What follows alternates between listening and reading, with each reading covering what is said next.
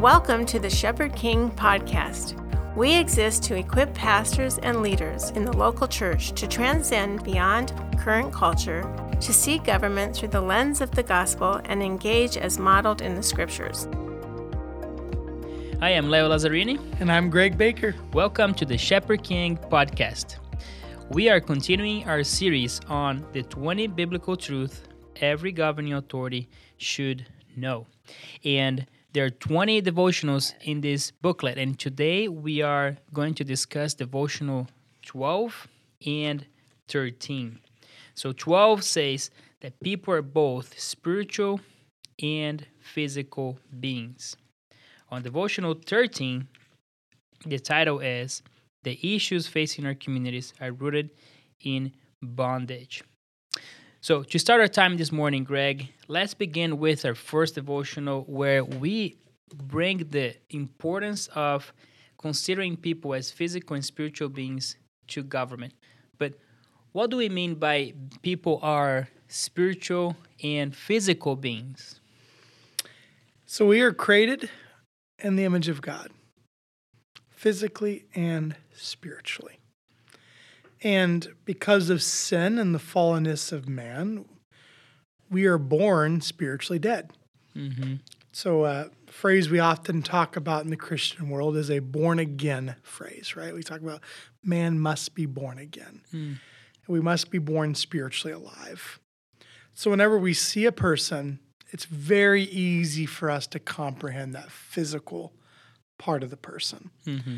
We see it, we can touch it, it's very tangible to us. Mm. The spiritual, we don't necessarily see it, but we do know it's true. And here's how people are very complex, people are so different. And whenever we try to pigeonhole people, we always find out how quickly it doesn't work. Mm-hmm. And there is a spiritual component to a person. That's why problem solving is so difficult mm. When it comes to people.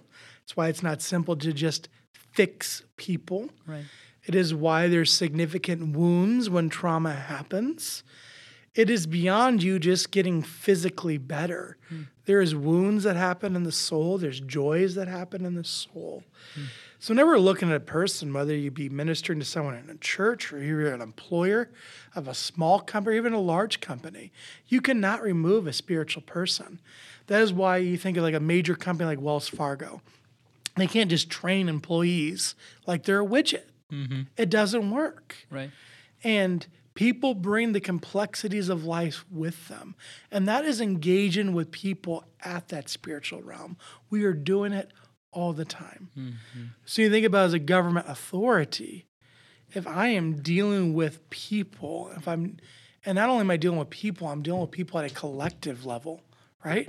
So you and I, for reasons above our pay grade, get to mm-hmm. call the great state of Iowa right. our home. The state of Iowa is dealing with people collectively at 3.2 million people. The United Kingdom is dealing with people at 85 million people. Well, it has 85 million physical and spiritual issues that you're wrestling through.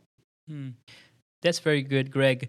Um, and you touch based on how important it is to consider that um, when you are a governing authority. I mean, our government is constantly dealing with the issues of our community. We often say at the Capitol that people, when they are in trouble, they often go either to the church or to government. Um, and Greg, can you expand a little bit more?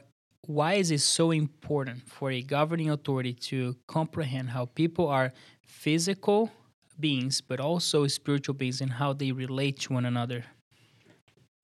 So, culturally, especially in the West, we dump all of our problems at the feet of government. Mm-hmm. And whether that be mental health, the breakdown of the family, economics, education, healthcare, there's so many things we just dump at the feet of our government and we expect them to come to a solution. If you see people only physically, you will only come up with physical solutions. Right. Mm-hmm. And what you will quickly find is that they don't work. Mm. And what often happens is we have big, expensive government programs—they're hmm. ineffective because they're only seeing the physical. So in education, you might see low test scores. In mental health, you might come up with a diagnosis of healthcare. Or just in healthcare in general, you're trying to find a way to, to heal a person. But in reality, there is a significant spiritual undertone that is causing that physical manifestation. Hmm. And what ends up happening, you go to the spiritual undertone, one, it can completely change the way you approach the solution. But as a government leader, what you're going to quickly find out is just how limited your authority is to fix it. Mm-hmm. Like the, God did not design government to fix everyone's problems. Mm-hmm. But the expectation, because we look at the world physically, is that they can. Because what government has is an endless chest of money. Mm-hmm. Now, it's not 100% endless, but government can gather resources in a way that nobody else can. Mm-hmm. But what you quickly find when you deal with the spiritual realm, there's not enough money in the world to heal those spiritual mm-hmm. problems. It's impossible. If money could have solved mankind's problems, it would have been solved many empires ago. Rome couldn't do this. Persia couldn't do this. Egypt couldn't do this. The United States can't do this. No country can solve spiritual problems. Spiritual problems have to be dealt with spiritually. And government was not designed into the spiritual realm. And that is where the church becomes all the more essential in these conversations. Hmm. That's good, Greg. And Greg, how does the church become then a valuable resource to government in that situation? How does that happen uh, in our context here in the Western culture, you know, in the U.S.? How, how does that happen when the church becomes that importance factor as our governing authorities are seeking to solve those problems? Well, the very foundation first that needs to be addressed for true freedom is the gospel. God didn't institute government to further the gospel. God instituted the church to further the gospel. Amen. So, any foundational problem solving, it starts there. Mm-hmm. But along with that is there is significant healings, even after someone is born again, cleansed in Christ. There's significant healing that needs to happen. And the church is being equipped by the Word of God, the Spirit of God, to work inside of people's lives and offer counseling, services, and other items that can deal with those spiritual wounds that are there. Mm. So you think about if someone is addicted to methamphetamine, they need assistance from the healthcare world with all the consequences of methamphetamine mm-hmm. that's caused to the physical body. But they also need someone to work through with them all the spiritual consequences that has come from methamphetamine. Hmm. And the church is the one uniquely designed to do it because God designed the church to minister in that spiritual realm hmm. and to deal with the healings that overflow from the gospel of Jesus Christ. And I believe one of the greatest things that we can see today is a public church partnership. Mm-hmm. And we've been doing public church partnerships in the West for a long time. Hmm. You think about the court system, they will often refer people who are struggling with addiction to an addictions ministry. And it's a part of the court sentence. People are often given a choice. You can go to jail, spend this amount of time in jail. That's the law coming in, right? Or you can choose to get help. And a good judge can determine who needs to go to jail for a little while and could use some discipline so that they're in a better place to receive help versus who's ready for help. And judges every day, eh, right now, as people are listening to this podcast, are making referrals to who needs to spend some time incarcerated and who could get a little bit of extra help. And the correction system is another great example. The correction system doesn't just keep people behind bars and offer them food. There's a lot of other services that they provide in that, that they will partner with outside entities outside the correction system to come and minister to people there. Hmm. and trying to find out how do when people's time and consequences are done, do they come back into culture? So that's great. You arrested them, you put them away. There's consequences. But at some point, consequences end, and consequences don't necessarily mean change. Mm-hmm. Consequence means you're just paying the penalty. Mm. Something needs to happen for where you can be ready to re-enter society, and most of that is it's in that spiritual realm. Mm-hmm. And we hear crazy stories that happen in our correction systems, mm-hmm. some of the most horrific crimes, and we shouldn't be surprised because God uses a lot of horrific criminals in the Bible mm-hmm. to further his gospel. Apostle Paul is a good example of that. Mm-hmm. That's that's great, Greg. And Greg, what what verse in the Bible do do we look to when we think about the spiritual and physical being of a person? How does um, the the Bible address that issue um, of those two aspects of a person? Well, I mentioned John 3 earlier, mm-hmm. where Jesus is directly interacting with Nicodemus. Right. And Nicodemus is struggling to understand. And, and Jesus is like, How are you, a teacher of the law, unaware of the spiritual realm? But Nicodemus did not get it. Mm-hmm. He didn't get it.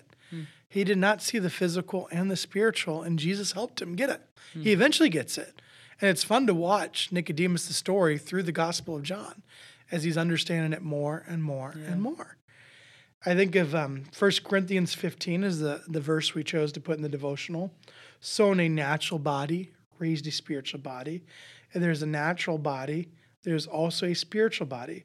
So it's written, the first man, Adam, became a living being. The last Adam became a life giving spirit. However, the spiritual is not first, but the natural, then the spiritual. The first man was from the earth and made of dust. The second man is from heaven. Mm. And you see as over and over again scriptures two identities, mm-hmm. two very distinct identities. And sin is taking a horrific plague on the natural body because it's caused spiritual death. Mm-hmm. But the body, the, the, the gospel, the Bible is always separating the 2 mm-hmm. So before I knew Christ, my flesh was very much alive. It was dying, it's decaying, but it was alive. Mm-hmm. But I was spiritually dead. Well, now I'm spiritually alive, born again in Christ. My flesh is still decaying. That's right. Mm-hmm. And uh, I love this verse from Paul in 2 Corinthians 4 is another good example of this. Though outwardly we're wasting away, mm-hmm. inwardly we're being renewed day by day. That awesome. And you can be outwardly decaying. Mm-hmm. And each of us are. This mm-hmm. body doesn't go forever. And thank goodness I don't want this body to go forever, mm-hmm. Leo. but my soul will. Yeah. And God wants us to experience life in the soul Mm-hmm. And he promises a new body. Amen. And creation groans for that day, but it ain't today. Mm-hmm. But I can tell you what is today. Today is the day of the Lord's favor. Mm-hmm. And he wants spiritual life for all people. Mm-hmm. And the physical body, it can only be satisfied for a period of time. Like when you eat, you got to eat again. I like my meals. Mm-hmm. I got to do at least three a day. But you know what? I'll need another three tomorrow mm-hmm. and I got to drink water. Yeah. But Jesus says, I'm going to provide you with food and water, not for your body, mm-hmm. but for your soul, that you'll never hunger and thirst again. Mm-hmm. The Bible constantly keeps these separate. And that is what makes us so special as people. Mm-hmm. We got to understand that if we're going to be effective in our ministry to other people, but also even if we're just going to be good caretakers of ourselves. Mm-hmm. We can't love people if we don't love them physically and spiritually. Mm-hmm. And the scriptures say spiritually is more important. Mm. That's so good, Greg. I mean, when we think of people in that way, how important it is that the church can be the the vessel that brings the gospel, that message that can speak into, that can transform, that can you know pierce through the heart of the human being and work on that spiritual realm that can um, not only bring fruits for this life, but also bring hope for a resurrected body, hope for a complete restoration of our physical being. So, thank you, Greg. That's inspiring. Um, our prayers that the church would continue to become and grow in being the epicenter, the the thought resource uh, for government. As they think about the communities, as they think about people.